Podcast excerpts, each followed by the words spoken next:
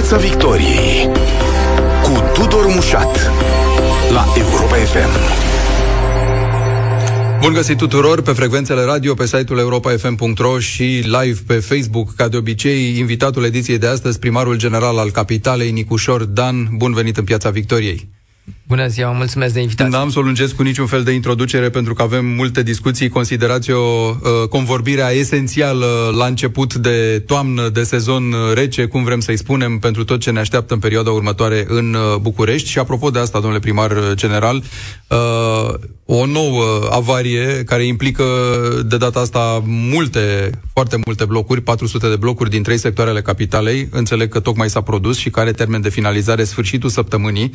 Ce s-a întâmplat și bă, care e, știu eu, orizontul în care trebuie să ne așteptăm ca lucrurile astea să nu se întâmple și peste iarnă? Bun. Uh, nu e o avarie, sunt patru care fiecare are cam, uh, afectează cam 100 de apartamente cu termen de finalizare, unele la sfârșitul săptămânii, unele uh, puțin mai devreme în cursul acestei săptămâni. Uh, sunt, ca să spun direct, e mai bine să oprim acum și să remediem decât să avem situația asta în iarnă și asta se întâmplă, se, s-au constatat că sunt niște avarii și atunci se înlocuiește 10 metri, 20 de metri de conductă unde se vede că uh, e respectiv avarie. Dacă vorbim de cum o să fie iarna asta, eu sunt convins că o să fie mai bine. Nu așa de bine cum ne dorim cu toții, asta e cert. Uh, o să fie mai bine decât uh, iarna trecută și mai bine decât uh, acum două ieri când a fost minimum posibil de uh, confort pe termia din București pentru că în plus față de anul trecut uh, o să avem reparații undeva la 30 de kilometri de conductă principală, unde sunt uh, pierderile cele mai mari și o să avem centrala provizorie de la Titan. După cum știți, noi avem problema mare, sistemul este dezechilibrat, aveam două centrale în sud, două centrale în vest, două în partea de nord-est, pe astea le-am desfințat în urmă cu 7-8 ani și acum 15 ani și o să punem o centrală care să compenseze cât de cât pe partea de est, astfel încât să nu mai ducem, să ducem mai puțin agentul termic din sud în nord.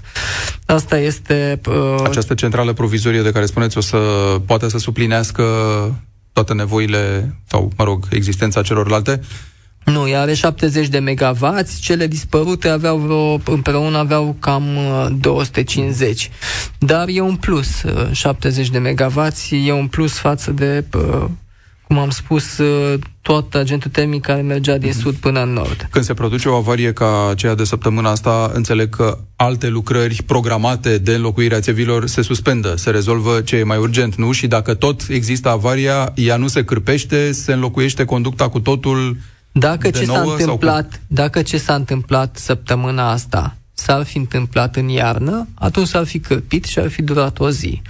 Dar pentru că suntem încă într-o în condiții meteorologice încă suportabile, atunci au preferat ca lucrul ăsta să nu se reîntâmple peste iarnă, au preferat să înlocuiască 10-20 de metri de conductă. Deci, uh, noi avem în momentul de față uh, șantiere, la, avem compania noastră termoenergetică, ea intervine la avarii și la acele lucrări mici care sunt necesare și ei reușesc să facă 10-15 km pe an în uh, regim propriu, vorbesc de rețea principală, că pe secundar sunt și acolo multe, dar acolo problema nu e mare. Uh, și avem, uh, am avut anul acesta patru șantiere deschise pe achiziție publică, unul în Ferentar care e aproape de a fi finalizat, uh, unul care a, uh, a, a făcut abia un kilometru în zona uh, Amzei Mihalache, unul în Pantelimon și unul în zona orășelui copiilor Olteniței. Mhm. Când spuneți că e mai bine iarna asta, bun, poate că pare ciudată întrebarea câte conducte o să crape, câte blocuri o să fie afectate, dar sunt convins că deja există o statistică și niște modele, niște simulări. Mm-hmm. Așa că vă întreb totuși, câte uh, cartiere uh, o să rămână fără apă caldă și uh, pe ce perioade iarna asta, la ce trebuie să ne așteptăm? Bun, există... Uh... Din ce s-a întâmplat în anii trecuți și luând în calcul și ce ați remediat mm-hmm. între timp. Da, da. Uh, există un singur indicator, în opinia mea, relevant, care este câtă apă pierzi.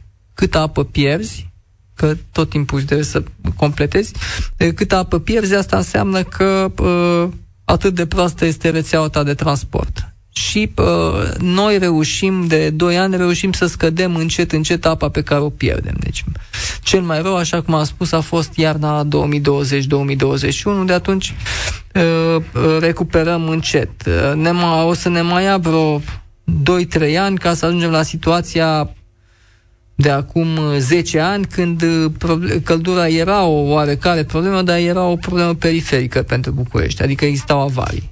Mm-hmm și existau, sau mă rog, nu, nu scăpam atâta apă, problema era că poate nu era la fel de caldă, să zicem. Nu, da. era, că căldura era suficientă și da. apă caldă pentru toată lumea, numai că erau multe avarii care, deci un om într-o iarnă avea o avarie sau două și suferea una, două zile de fiecare, cam acolo.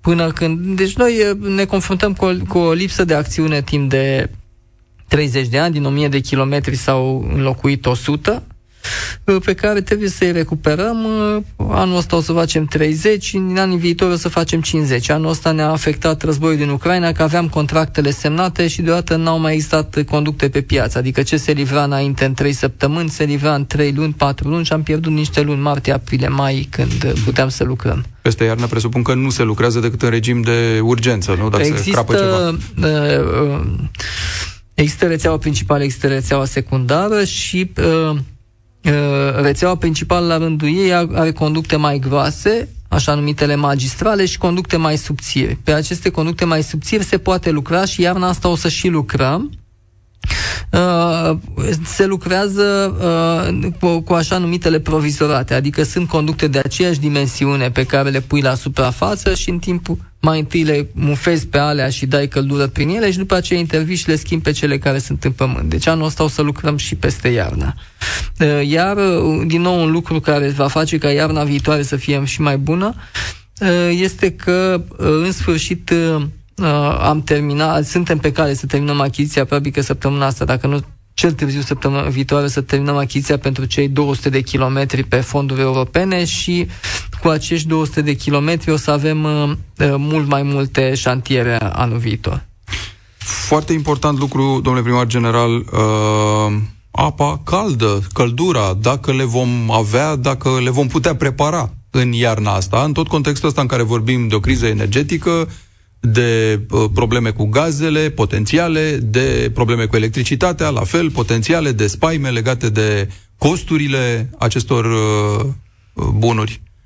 Așa cum este cadrul legislativ acum, ar trebui să nu avem probleme, pentru că uh, există o ordonanță a guvernului care pe perioada acestei ierni uh, limitează prețul pe care îl plătesc uh, UAT-urile pentru căldură și atunci se limitează acest preț cu care producătorii, în cazul nostru Elcen, ne va vinde nouă și sunt, vom fi în prețul în care am fost și anul trecut pe care putem să-l suportăm, iar bucureștenii vor plăti cât au plătit și până acum 350 de lei pe gigacalorie. Există însă o, o sincopă pe cash flow în ceea ce privește uh, datoriile pe care uh, termoenergetica le are către Elcen și Elcen către Romgaz și pe subiectul ăsta am tot solicitat sprijinul guvernului. Uh, adică guvernul trebuie să vă dea bani ca să-i dați uh, companiei termoenergetica, care să-i dea la Elcen, care să-i dea la Romgaz. Bun. Guvernul trebuie să-și dea până la urmă bani lui prin intermediul dumneavoastră, mă rog. Da. Uh, deci, uh, aici este o chestiune uh, a fost o creștere excepțională a prețului de gaz și față de această creștere excepțională a prețului gazului, uh, guvernul a stabilit mai multe măsuri care, de care au beneficiat disproporționat uh, localitățile din România care au sisteme centralizate. Adică Bucureștiul are 550.000 de apartamente și a primit cam 15 milioane de lei, iar toate celelalte localități împreună au tot 550.000 de apartamente pe care de vezi centralizat și au primit ca, cam 800 de milioane de lei. Deci, ă, asta este diferența și consider justificat ca să existe o compensare și pentru București, dată fiind această situație excepțională a prețului la gaz, dacă nu cel puțin să ni se permită să ne împrumutăm pentru a uh, elimina această datorie și să putem să Elcenu să poată să iasă din insolvență, să poată să acceseze fonduri europene, să se modernizeze. Că noi nu avem, tot timpul vorbim de câți kilometri de conduct am înlocuit, dar o problemă mare este și la eficiența centralelor celor, din celor patru centrale mari ale Elcen care produc energie termică pentru București. Da, ce simțiți că stă la baza blocajului? Adică de ce guvernul întârzie? E o chestiune pur administrativă, birocratică, nu sunt bani, nu le convine să-i dea bani lui Nicușor Dan, uh, primarul independent de la București, sau care e Ideea. Nu vreau să speculez. Bineînțeles că orice decizie de magnitudinea asta, câteva sute de milioane de lei, are o componentă administrativă și are o componentă politică. Eu sper însă să existe înțelepciune pentru că miza e mare. Uh, e vorba pe de o parte de uh, bucureșteni în iarna asta, pe de altă parte uh, nu po- uh, sistemul de uh, care produce energie termică în București e același cu cel care produce energie electrică în București. Nu ne putem juca cu sistemul, de fapt, cu sistemul energetic național. Bun, să presupunem că ați primi acești bani de la guvern, termoenergetica își plătește datoriile, nu mai există sincope. Există însă riscuri legate de furnizarea de căldură uh, legate de, de altceva, de, de materia primă, de capacitatea noastră de producție, adică iarna asta putem să o trecem cu bine uh, în materie de gaz, electricitate? Aici intrăm, în deja într-o, aici intrăm deja într-o zonă în care uh, noi cu toții, adică vorbim de uh, uh, localitățile care au sisteme centralizate, depindem de uh, cantitatea de gaz pe care o are România. Uh, și pentru moment, uh, deci problema această problemă este de competența uh, guvernului, autorităților centrale. Pentru moment uh, aveți datele publice. România a înmagazinat între, dacă nu mă înșel, între 75 și 80% din gazul care îi trebuie pentru iarna asta. Cât ne va costa căldura la iarnă? Spuneați că e prețul subvenționat, dar uh, am văzut calcule ale asociațiilor de proprietari, ale ligii asociațiilor de proprietari, care spun că la un apartament de trei camere în capitală, căldura doar, deci căldura și apa caldă s-ar putea duce undeva spre 450-500 de lei. E corectă estimarea asta? Bun. Eu pot să vă spun doar că în momentul de față o să avem, uh, de la 1 noiembrie, o să avem noile prețuri pe care le va, uh, le va da NRE-ul, atât pentru producție cât și pentru transport, distribuție, deci și pentru uh, uh, prețul final al gigacaloriei. Prețul gigacaloriei total în momentul de față, stabilit de ANR, este 860 de lei cu tot cu TVA, gigacaloria, din care bucureștenii plătesc 350 și primăria plătește 510. Ăsta este raportul. De la 1 noiembrie o să avem alte prețuri. Eu mă aștept să fie să, să nu fie mai mari, în orice caz nu o să fie mai mari pentru cetățean.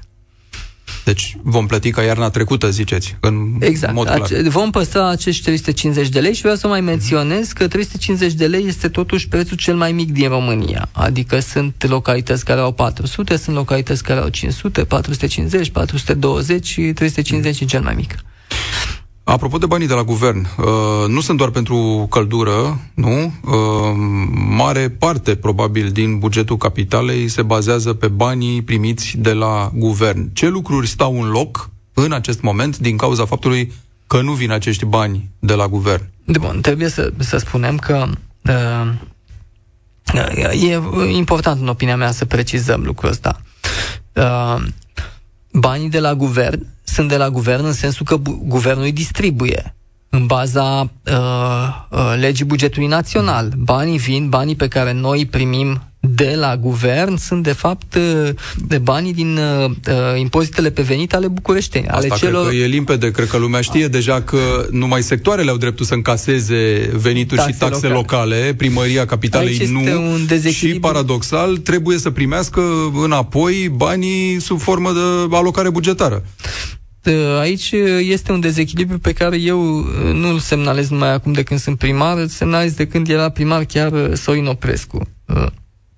Nu e normal ca primăria capitalei, care are și subvenția la termie și subvenția la transportul public, cam un miliard de lei este și cea la transportul public, și spitalele și toate teatrele și iluminatul public și semafoare și multe alte servicii, inclusiv liniile pe care le tragem în sfârșit pe asfalt ca să uh, semnalizăm rutier orașul, nu e normal ca noi să avem mai puțin decât sectoarele care au școlile, uh, salubritatea și uh, parcuri pe care le avem și noi. Deci e un dezechilibru care s-a văzut... E o anomalie în... legislativă până la urmă. Nu ne uităm cum în sectoare se schimbă bordurile de două ori pe an pentru că au bani de cheltuit Primăria Capitalei, pe zonele pe care le are în administrare, nu da. se ajunge cu banii. Sunt Dar ce se poate face concret ca să facem pasul mai departe? Adică e nevoie de o modificare legislativă sau puteți să încredințați Sunt... sectoarelor anumite lucrări, cum a fost de pildă reparatul pasajului Unirii? Da, pe care și multe altele. Am, am încredințat multe altele, pentru că dacă iau bani și noi nu avem, dacă Uh,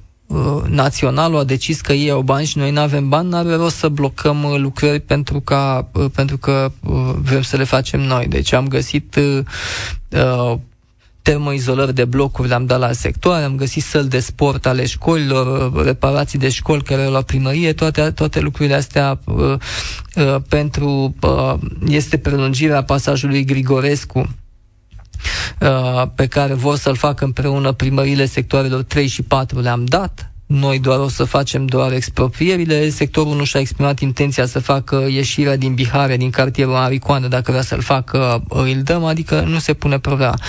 Dar totuși este o, o, este o chestiune structurală și faptul că multe investiții nu s-au făcut, că problema nu este din mandatul ăsta, problema este de acum 20 de ani împărțirea asta deficitară. Multe din investiții nu s-au făcut, faptul că sunt poduri care nu au, nu au mentenat finanța corespunzătoare uh, vine din, uh, din deficitul ăsta de bani. Deci noi anul ăsta am fi putut să facem, de exemplu, să facem uh, Uh, consolidarea celei de-a doua jumătăți din, uh, din podul Grand, care e necesară. N-am avut bani. Am fi putut să facem uh, consolidarea malurilor de lac din Herăstrău. Degeaba noi schimbăm asfaltul, dacă malul de lac alunec, evident că alea o să se rupă și o să arate exact cum arată și cum arăta așa acum 2 ani și acum 4 ani.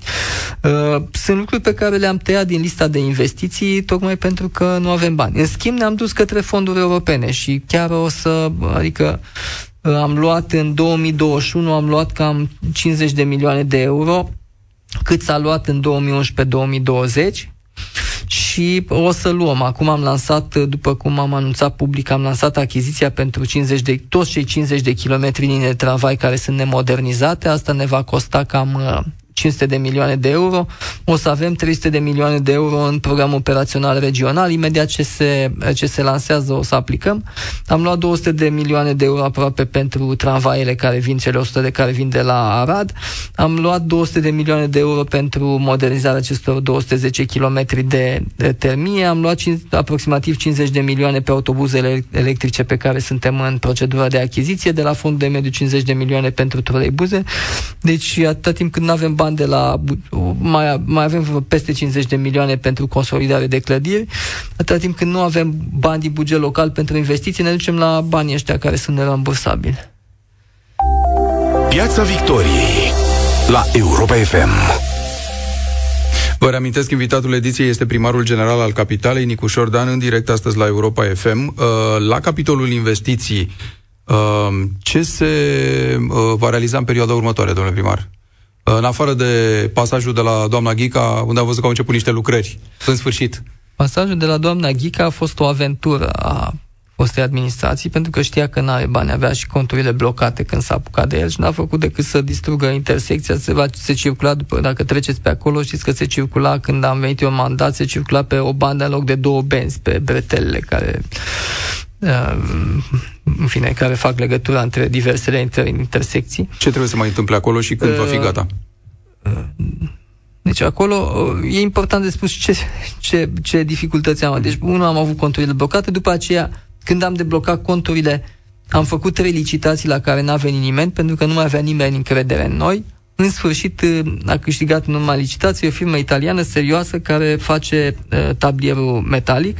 A livrat cam 25% din tablierul ăsta și acum zilele următoare începe să-l sudeze și până probabil la sfârșit de ianuarie o să avem uh, structura metalică deja instalată. Și după care o să vină partea de uh, asfalt, în fine, tot ce mai trebuie și uh, în vara lui 2023 o să circulăm pe, pe uh, podul de la doamna Ghica. Numai că trebuie să, să fim foarte onești, să spunem că podul acesta nu va rezolva. El va rezolva o intersecție.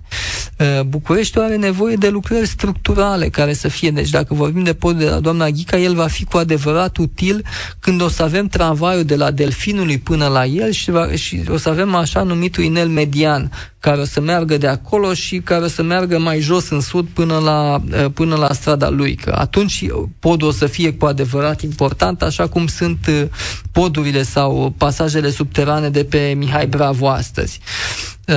Dacă tot ați pomenit de tramvaie, hai să ne uităm un pic, că înțeleg că se modernizează zeci de kilometri de linii de tramvai în perioada următoare. Ar fi un plus, nu în condițiile în care traficul de pe, de pe șosea e, deci e noi, sufocat? Noi încercăm și nu e mare uh, invenție. Trebuie să facem ce au făcut orașele occidentale acum 40-50 de ani. Trebuie să uh, convingem oamenii să lase mașina să se urce în transportul în comun. Dar ca să se urce în transportul în comun, nu poți să-l, să-l pui pe om să meargă cu 10 km pe oră pe Mihalache. Atâta, cu atâta merge tramvaiul. Atunci el, dacă merge mai repede cu mașina, se grăbește să va urca în mașină. Cu atât mai mult dacă e parcarea gratuită în, în centru.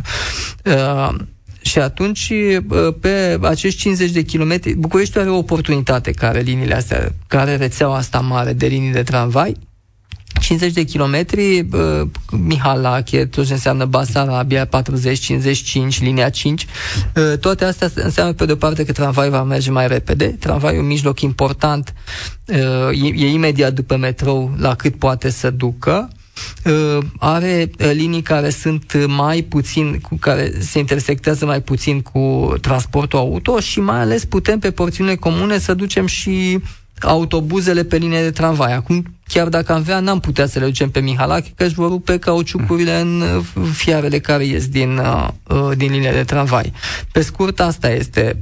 Avem o dificultate, avem E un succes ăsta că aducem 100 de tramvaie, un tramvai e 2 milioane de euro, poate să fie și 3 milioane jumate.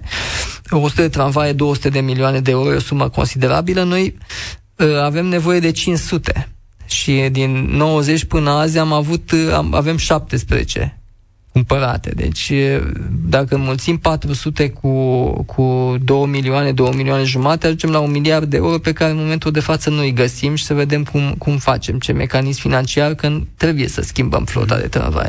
Ce alte metode de fluidizare a traficului în capitală avem uh, în momentul ăsta? Vorbeam de niște parcări la un moment dat care să fie puse în zone de ieșire din capitală, oamenii să vină acolo să-și lase mașina, după care să circule cu metrou, cu tramvai, cu orice altceva.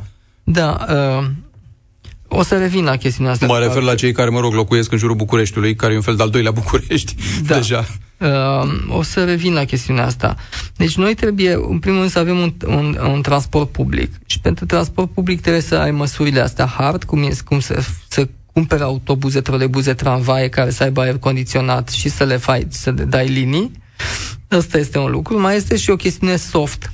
În sfârșit avem un sistem care, care ne spune în timp real unde sunt toate autobuzele, trolebuzele, tramvaiele și chiar avem un sistem prin care mecanismul nostru de control, uh, Asociația de Dezvoltare Intercomunitară, amendează STB-ul pentru fiecare șofer sau vanman care pleacă mai devreme sau mai târziu decât e programat de la cap de linie. Că să-l ții în traseu e greu pentru că e trafic, dar măcar de la cap de linie să, să plecăm uh, atunci când ne, spune, când ne spune programul, astfel încât să fie să nu mai vedem 3-4 autobuze uh, cu același număr unul după altul.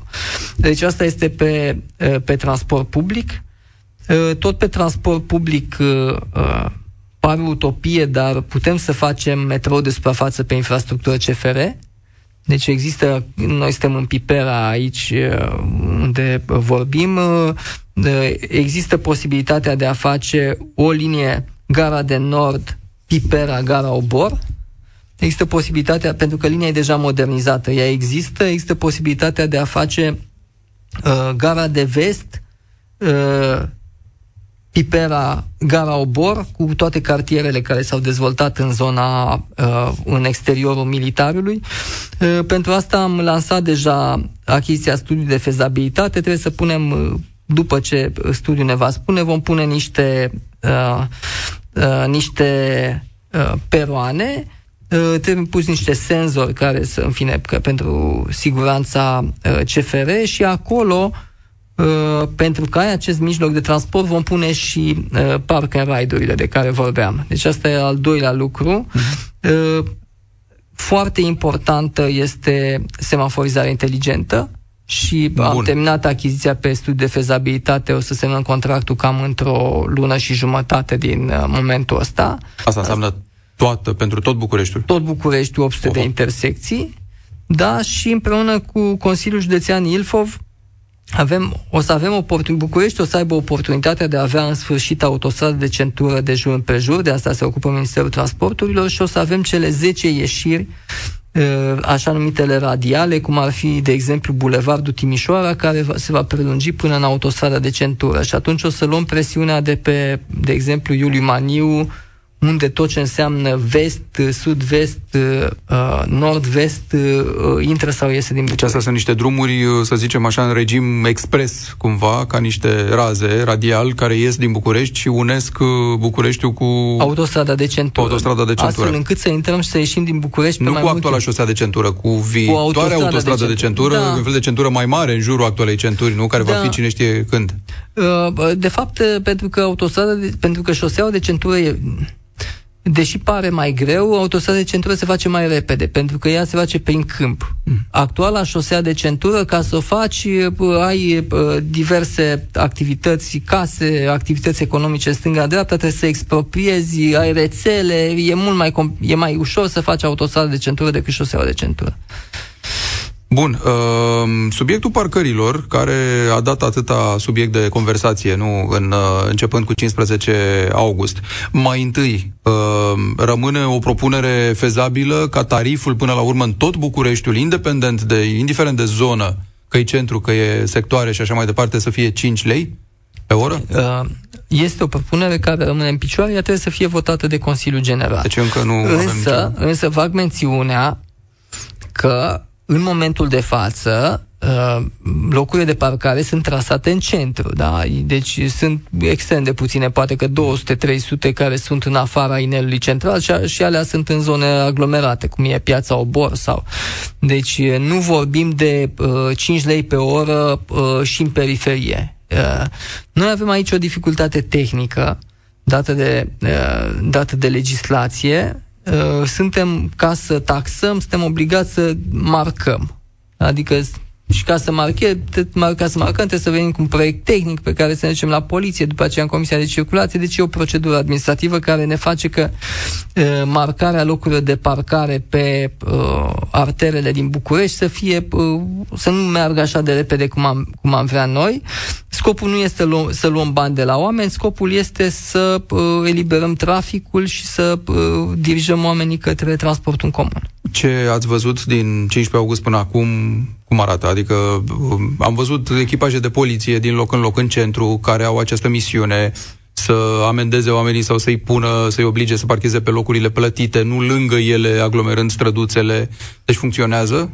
Chestia asta? Într-o că în primele câteva zile, mi-amintesc, toată lumea a dat buluc pe străzile adiacente locurilor de parcare cu tocmai, plată. Și tocmai de asta trebuie să existe, pentru că nu, nu o să merge într-o anumită măsură, dar nu o să meargă dacă uh, nu există uniform într-o zonă uh, un același tarif pe toate, pe toate locurile care sunt, exceptând, bineînțeles, rezidenții. Nu o să ne, niciodată, în nicio, loca, nicio loc din lumea asta, rezidenții nu plătesc cu ora. Ei au un abonament care este uh, rezonabil. Ceea ce uh, și noi uh, avem în momentul ăsta pe locurile care sunt, uh, uh care sunt uh, taxate. Deci uh, sunt uh, zone, cum este zona din jurul primăriei, unde Uh, pentru că s-a făcut uh, uniformă marcarea locurilor de parcare, găsești în orice moment uh, loc de parcare.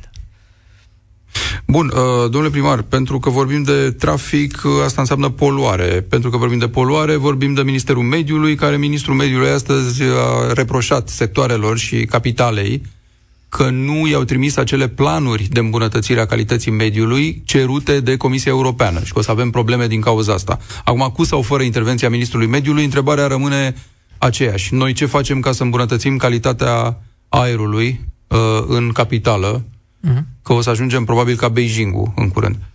Uh, eu sunt mai optimist, să știți, adică... De este o obligație formală, legală, pe care trebuie să o facem și care este uh, elaborarea planului integrat de calitate a aerului.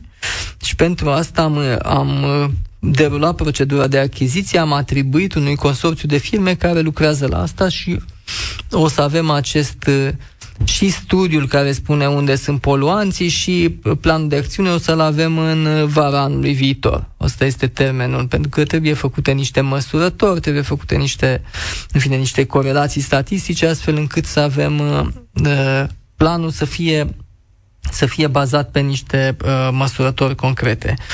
Uh, însă, dacă vorbim uh, cu o suficientă aproximație, uh, Uh, există o corelație mare între uh, calitatea mediului și trafic, așa cum a spus, calitatea aerului. Și uh, atunci trebuie pur și simplu să stimulăm transportul public și pentru asta, cum am spus, trebuie să achiziționăm să, să existe un confort și trebuie să dăm acele linii unice, în cazul tramvaielor să reabilităm șinele pentru ca uh, ele să meargă mai repede.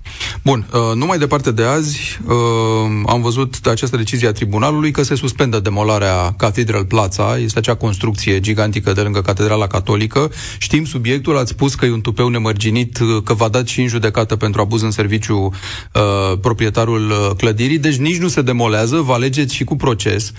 Uh, Uh, n-aș vrea să intrăm în subtilitățile acestui caz, dar vă întreb altceva care interesează pe toată lumea, mai mult decât uh, construcția în sine. Mm. Cum rămâne cu dezvoltarea imobiliară în capitală, haotică, pentru că am văzut uh, diverse materiale, cercetări, analize care spun de când Nicu Șordan a blocat puzurile, planurile de dezvoltare, uh, zonală, de urbanism, uh, nu prea s-a mai dezvoltat sectorul imobiliar. Deci pierderi în bani pentru toată lumea. Bun, acum tot, am făcut, fac analogia asta pentru că e relevantă. Bineînțeles că noi, dacă am, ne-am apucat să defrișăm acum pădurile, ar scădea prețul la, uh, prețul la uh, încălzire peste iarnă. Da? Dar peste 2 ani nu o să mai avem nicio pădure. Așa este cu, și cu dezvoltarea imobiliară.